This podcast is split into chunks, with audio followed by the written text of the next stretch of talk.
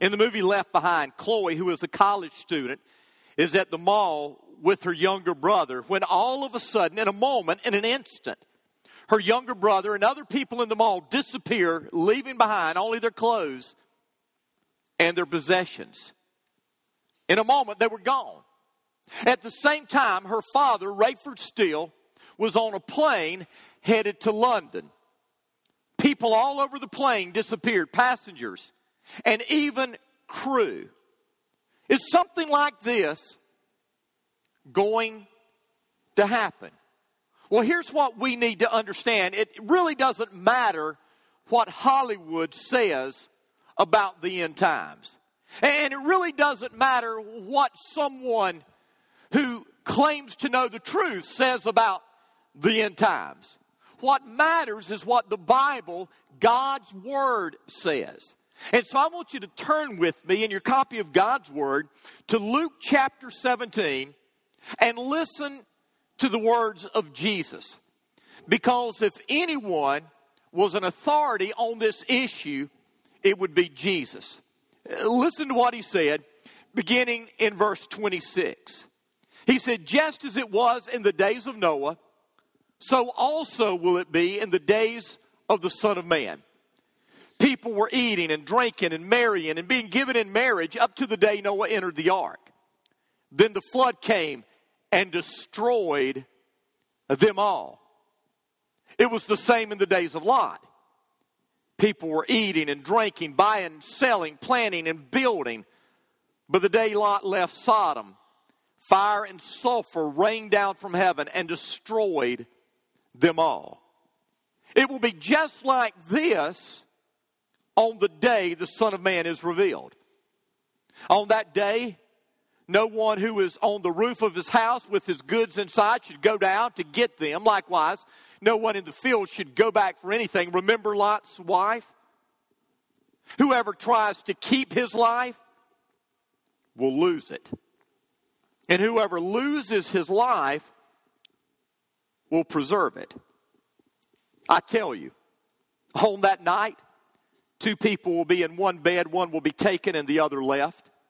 Two women will be grinding grain together, one will be taken and the other left. Jesus said there's coming a day when one will be taken and one will be left behind. Paul talked about this when he wrote a letter to the church in Thessalonica that he established.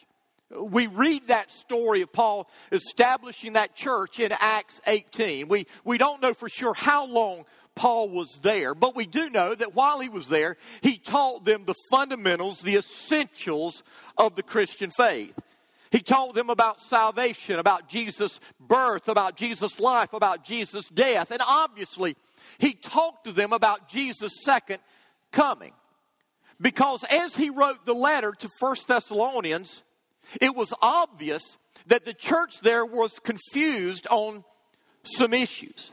Now, now, we don't know if they were confused because of the persecution they were facing. We, we know that they were going through persecution because 1 Thessalonians 2 tells us.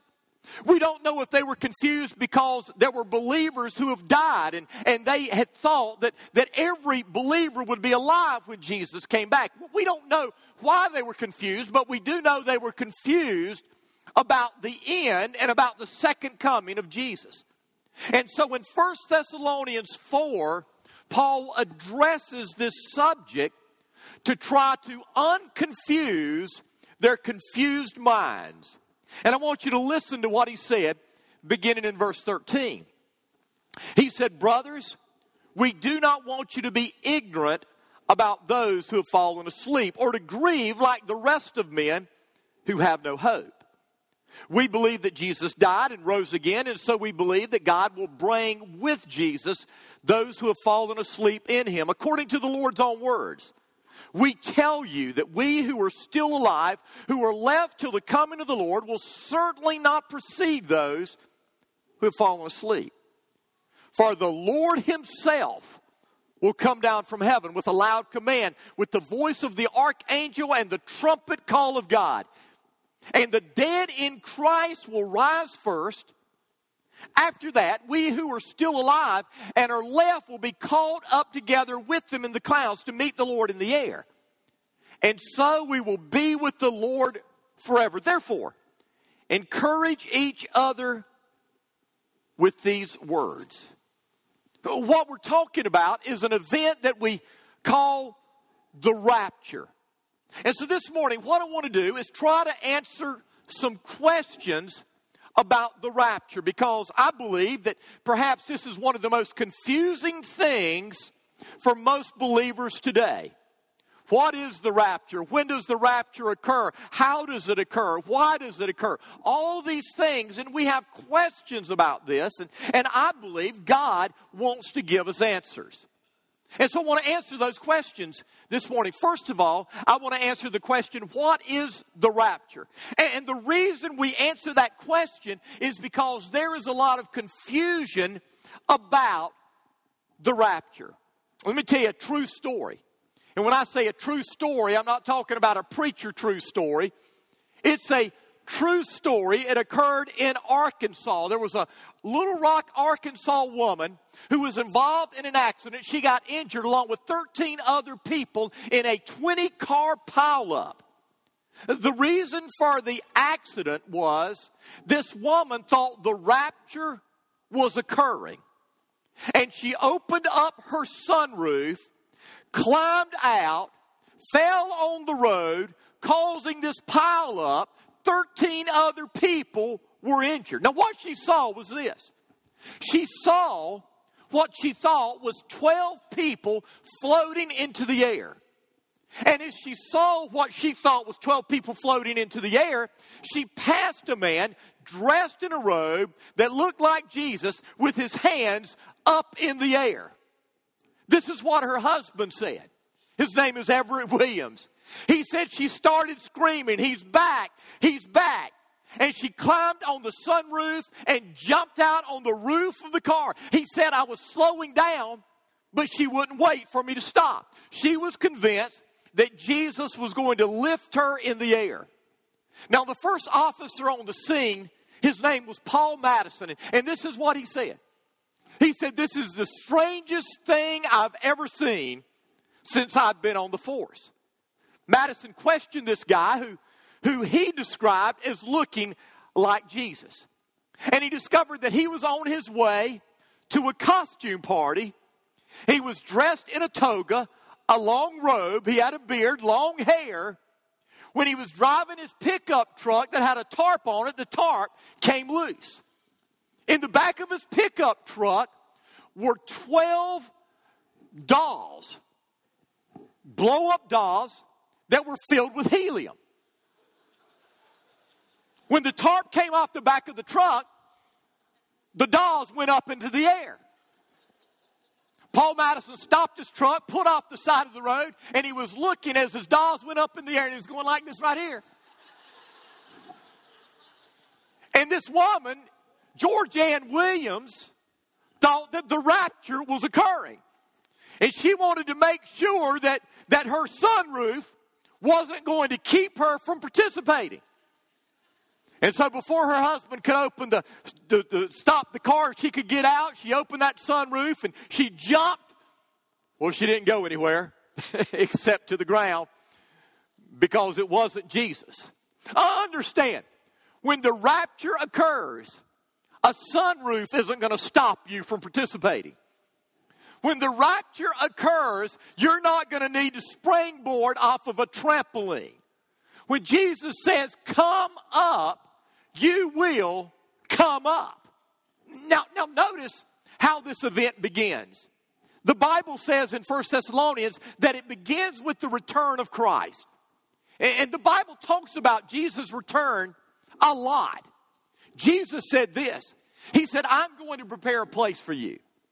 And if I go to prepare a place for you, I will come back again and receive you unto myself, so that where I am, you may be there as well. Jesus told his disciples that.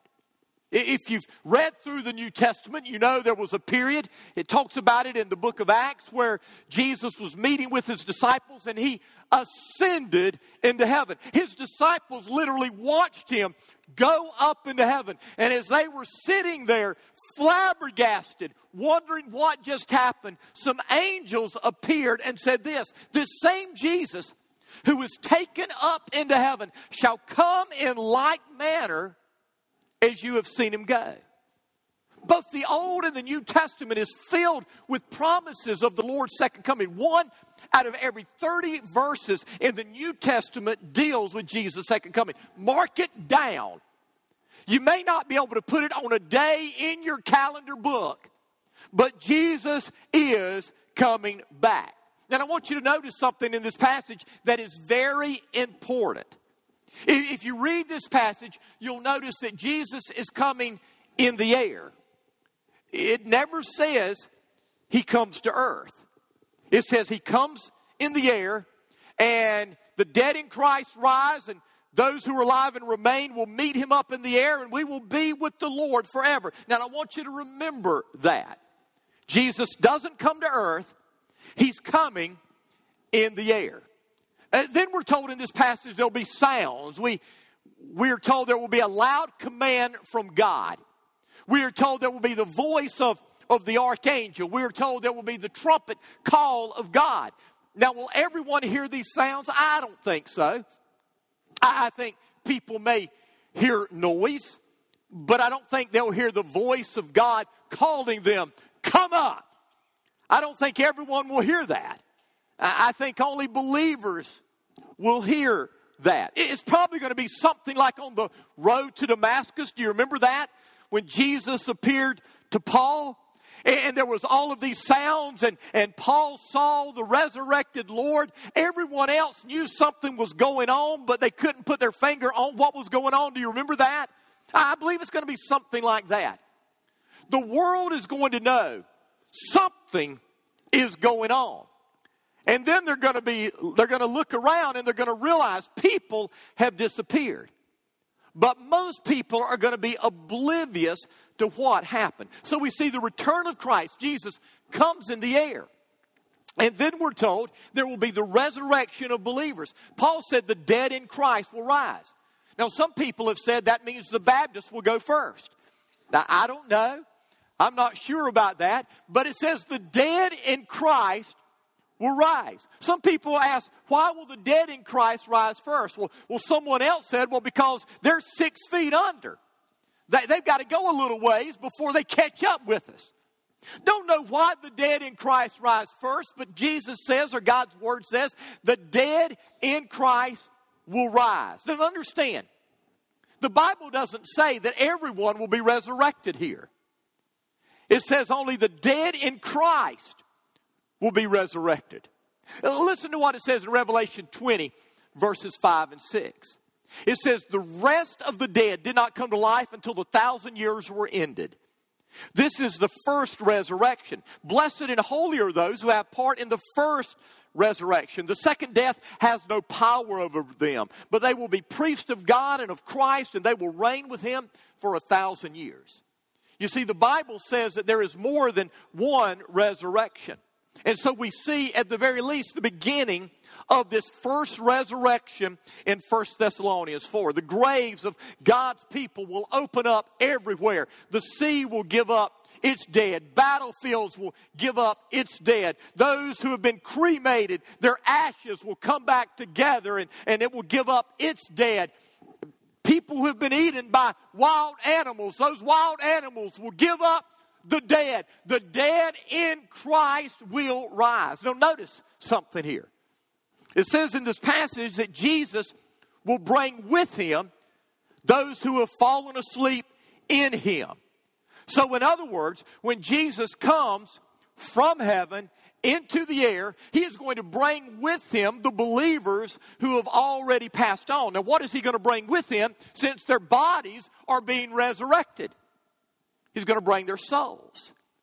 You see, the Bible teaches that when we die, we go to be with Jesus. Jesus told the thief on the cross, Today you will be with me in paradise. Paul said, absent from the body, is to be present with the Lord. In Ecclesiastes chapter 12, verse 7, it says, The dust returns to the ground it came from, the Spirit returns to the God who gave it.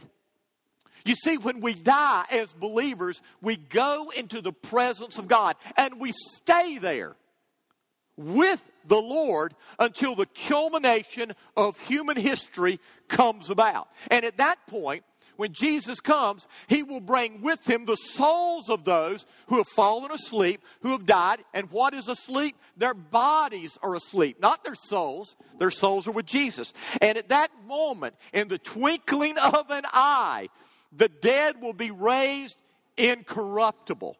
And they will receive a new body that goes along with their souls, and they will be with the Lord forever. And I got to tell you, I'm looking forward to that day. At 54, I have aches and pains that I did not have at 24. And some people say you haven't seen anything yet. And when people tell me that, and I, I say, and I'm not looking forward to seeing it either. I, I mean, let, let's face it. This body that we live in is decaying, isn't it? I mean, we can work out, we can eat a lot of fiber, we can drink these nasty green smoothies. We can do everything in the world, but nothing can stop our bodies from decaying. They're ca- decaying, they're growing old, they're growing weak, and one day, if the Lord tarries, they will give out and they will be no more. But praise God, one day we're getting an incorruptible body that will never decay again it will never grow old. I love what Paul said in, in chapter 15 of 1 Corinthians, beginning in verse 15, 51. Listen to what he said. He said, I tell you a mystery. We will not all sleep. In other words, we're not going to all die, but we will all be changed in a flash, in the twinkling of an eye, at the last trumpet. The trumpet will sound, the dead will be raised imperishable, and we who are alive will be changed. For the perishable must clothe itself with imperishable, and the mortal with immortality. When the perishable has been clothed with the imperishable, and the mortal with immortality, then the saying that is written will come true Death has been swallowed up in victory. Where, O oh, death, is your victory? Where, O oh, death, is your sting? So Jesus is going to come back in the air He's going to say, Come on home. And the graves of every single believer from all human history will be opened. And they will go to meet their souls and they will be with the Lord forever. So we see the return of Christ, the, the resurrection of believers, but then we see the rapture. Uh, we, we, we see that, that moment that, that Jesus snatches them up. Now, there's some people that say, well, the word rapture doesn't occur in the Bible, and they're wrong. Anybody that tells you that is incorrect. It does occur in the Bible. It occurs here in verse 17. In the Greek, the word is arpazo, which means to snatch away with force. When the Bible was translated into the Latin Vulgate, the word that it used here was the word rapturo, which is the word for the Greek word arpazo. Rapturo is the word that we get our English word rapture from. We translate it here, called up. It literally means to be seized with force. There's going to come a moment when Jesus is going to come in the air and he's going to say, Come home. And the dead in Christ will rise, and those who are alive will go to meet him in the air. And we will be changed immediately. Our corruptible bodies will be changed to incorruptible. Our mortal bodies will be changed to immortality. We will be given these new bodies at that moment at the rapture. I heard a long time ago about a man, I may have told you this story before, but a, a, farmer who had never been to the big city. He lived on the farm all of his life and he had never seen a building that was taller than three stories. And, and he and his son were in a mall one day with their wife. They decided to visit the big city and, and they came upon an elevator. They'd never seen an elevator. They'd never been in a building taller than three stories before. it, and they were amazed. They looked at this elevator and, and they saw this elderly woman go into the elevator and, and um, the door closed and, and some lights came on and they were going up and, and it stopped and then light started coming back down, the doors opened, and there was this beautiful young lady on there. And the old farmer looked at his son and said, You stay right here. I'm going to get your mom to put her on that thing.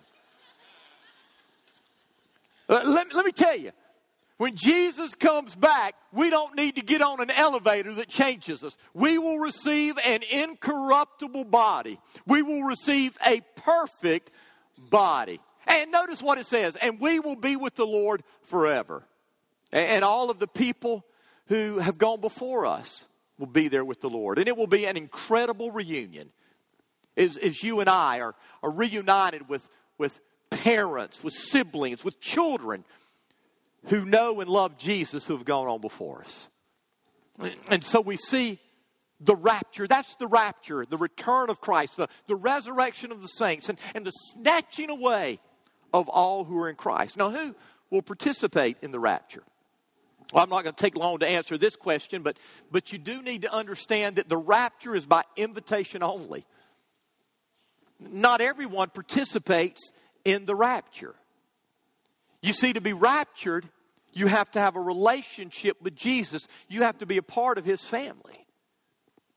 And if you're not a part of his family, you will be left behind. Now, there's some people that mistakenly, I think unwisely, out of ignorance say, well, I don't know where they're going and, and I don't want to go float on a cloud for all eternity. I'd rather be on earth anyway. And let me say to you, people who say that are saying that out of ignorance. One, they, they haven't begun to understand what God has prepared for us. And we've talked about this in an entire series, but you and I aren't going to sit on clouds forever playing harps. We're going to be in a new heaven and a new earth where we're going to enjoy God's creation untainted by sin forever and ever and ever with new bodies where we'll be able to do things that we've only been able to think about. It's going to be great. And let me tell you, the world that is left here when believers are raptured, you're not going to want to be here for that. Trust me. You're not going to want to be here for that. So, who is going to be raptured? Only believers are going to be raptured. Now, when does the rapture take place? Now, this is the million dollar question, isn't it? Now, at Northside, we have a saying that we, we quote in our new members class, in our running together class. And what we say is this in essentials, we have unity, but in non essentials, we have liberty. In other words, there are essential beliefs where there must be agreement among Christians, but there are other beliefs that are non essential where we can disagree, where we can have different interpretations and differing opinions. For instance, an essential of the faith is Jesus is coming back. A non essential of the faith is when is he coming back? Does he come back at this point in history or this point in history? Now, the problem with some Christians is they make non essentials into essentials. And they begin to bicker and argue and withdraw fellowship from people when these things really don't matter. Now, here's what you need to know. When it comes to the rapture and when the rapture will occur, there are three major views among those who believe the Bible. We're not talking about people who don't believe the Bible. We're not talking about people who don't hold the Bible in high regard. We're talking about people who say the Bible is the literal Word of God without error. Among those people, there are three major views. I've got a book on my shelf that talks about the three major views of the tribulation. They are written by three seminary professors at the same evangelical seminary, and all three of them have a different view on the rapture. And so understand if you believe you have this nailed down and you get kind of argumentative among this, you're really very immature. Uh, this is one of those things where you share, this is what I believe, this is why I believe it, but hey, if you have a different opinion, that's between you and God. That's okay. That's all right. Now, what are the three major views? The first view is the mid tribulation rapture. The people who hold to this view believe that the rapture is going to occur during the middle of the tribulation, hence the mid tribulation view. They believe that the Antichrist is going to be revealed. He will make a covenant with Israel. And at the midway point of the tribulation, he will break that covenant. And the abomination of desolation that Jesus talks about in Matthew 24, Luke, and other passages will take place when the Antichrist will set himself up in the temple of Israel as God. And he will break the covenant. And at that point, the rapture will occur. There are many believers who hold to that view. And then there are other believers who hold to a post tribulation view of the rapture. They believe that the rapture will occur at the end of the tribulation, that the church, believers, will go through the tribulation period. And at the end of the tribulation period, Jesus will rapture his church, prepare his bride, and then his bride will come back with him to destroy the false prophet, the Antichrist, and, and set up the world for the thousand year reign. And then the third view is a pre tribulation view of the rapture. And that's the view that I hold. I, I, I, hold to the view that before the tribulation ever occurs, the church will be raptured. Now, here's what you need to understand. Regardless of your view, you better be prepared. Because if people that love Jesus, who are far more intelligent than I am, have various opinions on this, I could be wrong and you could be wrong. So your faith better be firm and secure to the point that you're ready for anything. I love what someone said at one point. They said, as believers, we need to pray for a pre tribulation rapture. Amen? But we better be prepared for a post tribulation rapture. So, when does the rapture take place? Well, there's various opinions. Now, why do I believe that the rapture takes place when it does? Well, I believe it takes place at the beginning of the tribulation for one primary reason. You see, I believe the rapture occurs to take God's people out of the world before God pours out his wrath on the world. Understand, there is a difference between tribulation that you and I face that comes from the world and the tribulation of God, which is God's wrath being poured out on a sinful world. I do not believe the Bible teaches that God pours out his wrath on his people. Now, you say, why do I believe that? Well, let me give you some reasons. Revelation 6, verses 15 through 17 says this and this is the passage that, that speaks of the beginning of that period known as the tribulation. It says, Then the kings of the earth, the princes, the generals, the rich, the mighty, and every slave and every free man hid in caves among the rocks of the mountain, they called to the mountains and the rocks, Fall on us, hide us from the face of him who sits on the throne. And listen to what it says, and from the wrath of the Lamb. For the great day of their wrath has come and who can stand? Now, that word wrath is the Greek word orge. It literally means anger or vengeance. And so, what this is saying is there is coming a day when God is going to pour out his anger on a sinful, unrepentant world.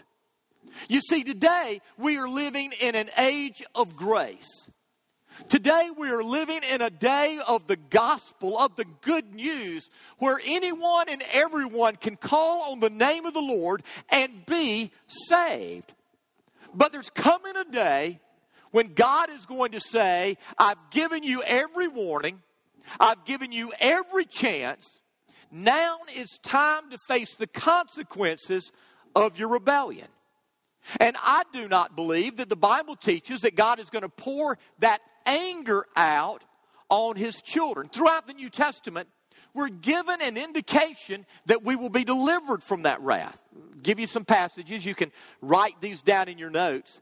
In 1 Thessalonians chapter 1, verses 9 and 10, it says this For they themselves report what kind of reception you gave us. They, they tell us how you turned to God from idols to serve the living and true God, to wait for His Son from heaven. Now, what are they doing? They're waiting for the return of Jesus. Isn't that what it says? To wait for His Son from heaven, whom He raised from the dead, Jesus, who rescues us from the coming wrath. And so they're waiting on Jesus to come back. And when he comes back, he will do what?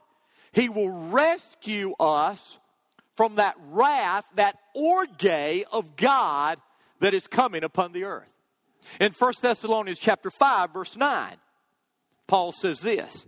He said, For God did not appoint us to suffer wrath, but to receive salvation through our Lord Jesus Christ. Revelation 3, verse 10. As Jesus is giving his message to the seven churches of Laodicea, and, and many believe that this is a picture of the history of the world. He says in verse 10 Since you have kept my command to endure patiently, I will also keep you from the hour of trial that is going to come upon the world to test those who live on the earth. Jesus said, There's coming a time of great trial upon the world, and I'm going to deliver you. I'm going to keep you from that hour that is to come. You see, the tribulation, the great tribulation, the wrath of the Lamb, is not for God's children. Will you and I face tribulations? Yes. Do I believe that apart from a supernatural revival of God, there is coming a time quickly in America where you and I will face tribulation as believers? I believe that's coming. I really do. All around the world, believers are facing tribulation, but there's a difference between tribulations that come from the world and the tribulation that comes from God. Many will be longing for a world without um, rules, without the influence of God. And, and when the rapture occurs, they will see that world without the influence of God. But I also believe we see a biblical picture of the rapture. You say, Rocky, what are you talking about? Well, Jesus in Luke 17 gives us two pictures. He says, As it was in the days of Noah, so will it be when the Son of Man comes. Do you remember the story of Noah? God looked upon the world, and every thought, every inclination of man was wicked continuously. That's what it says. And God says, I am tired of this. I'm not going to put up with it anymore. I'm going to judge mankind. But he saw Noah, and Noah was a righteous man. And so, what did God do? God told Noah, build an ark, put you and your family on that ark. And when my wrath comes, you will be delivered, you will be spared that wrath. The judgment of God came upon a sinful world, but what did God do with the righteous? He delivered them before the judgment came. You remember the story of Lot? Remember that story? Story of Sodom and Gomorrah? Abraham met with the Lord and, and said, If you find a hundred righteous, 90 righteous, 70 righteous, 50 righteous, 10 righteous, if you find one righteous, what, what will you do? I mean, and so when the angels of the Lord went into Sodom, they took Lot and said, You need to get out of here. And they waited until Lot left the city for God's destruction to come upon Sodom and Gomorrah. Lot wasn't a perfect man by any means, but he was righteous. And what did God do? Before God's judgment ever came upon Sodom and Gomorrah, he did what? He removed Lot. Now, could I be wrong? Yes, I could be wrong. But I got to tell you something. I know that you should be praying that I'm not wrong. And I know that I'm praying that I'm not wrong.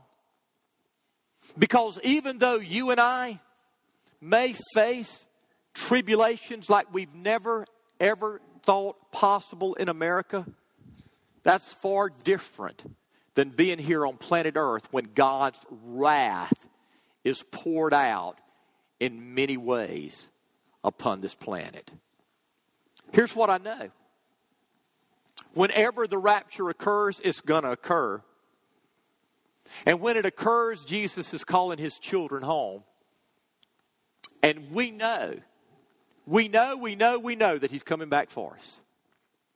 I heard about this father and his daughter who loved to swim together. He, his daughter was a young girl, but they loved swimming. One day they were out swimming in the ocean, and, and before they knew it, they were being taken out by the undertow. And they were out further than they anticipated. And as the father was looking at how far it was and how difficult of a swim against the undercurrent, the undertow, he knew his daughter could never do that swim and he could never take her in. But his daughter was a good swimmer. His daughter could float. And he turned to his daughter and he said, Listen, you're a great swimmer. Here's what I want you to do I want you to get on your back and I just want you to float.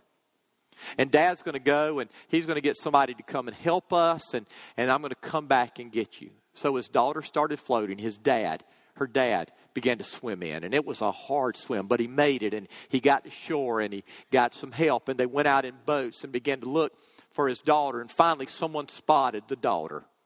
And the first person that found the daughter saw her sitting there with a smile on her face, looking up in the sky, just floating, taking it easy.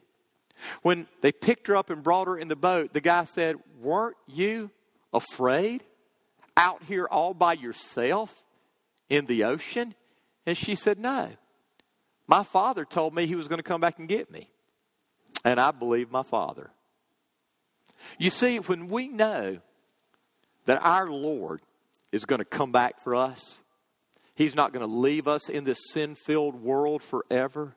He's got something better for us we can handle anything. Amen? And, and that's the key. The key is our relationship with Jesus. Now, I want you to go back to chapter 17 of Luke one more time as I wrap this message up. And I want you to think about this question Are you ready? Listen to what Jesus said. He said, Whoever tries to keep his life will lose it. Now, we see that passage in other contexts in the Gospels. But here, this passage is in the context of the second coming of Jesus. What does it mean? I mean, what is he saying here? Whoever keep, tries to keep his life will lose it. Whoever gives up his life will save it. Here's what I believe I believe what Jesus is saying there is those people who were dead set on surrendering their life, giving their life to Jesus, in the end, they may hold on to their life, think they're doing their own thing, but they're going to lose everything. But those who surrender their life to the loving care of their Lord, trusting Him to be their Savior and to be their Lord in life, they gain everything. So, what about it? Have you humbly acknowledged that you're a sinner and you need a Savior? Have you trusted Christ alone as the only one who can pay for your sins? Have you surrendered your life to Him as the Lord of your life? If you haven't, you need to do that because Jesus is coming back. We don't know when, but we know He's coming back. Would you bow your head with me? Every head bowed with every eye closed. I want to ask you a simple question Are you ready? If you're here this morning, both at this campus and at our West Campus, and you can say beyond a shadow of a doubt, I know that I'm ready. I know that I have acknowledged my sinfulness before God. I have trusted Jesus alone to save me. I've given him my life. He's changed me. If you know that you're ready, with every head bowed, with every eye closed, would you just lift your hand up high right now? And if you say, I know I'm ready, I have no question, lift it up high. Okay, go ahead and put them down hands raised all over the place. That's wonderful. That's awesome. But the fact of the matter is, there were a lot of hands that weren't raised. And, And, and maybe they weren't raised for a variety of reasons. I'm not sure. But if you're here and, and you're saying, I'm not ready, I'm not sure, let me tell you, this is one thing you want to make sure of. And, and your certainty isn't based upon how you feel, your certainty is based upon the Word of God.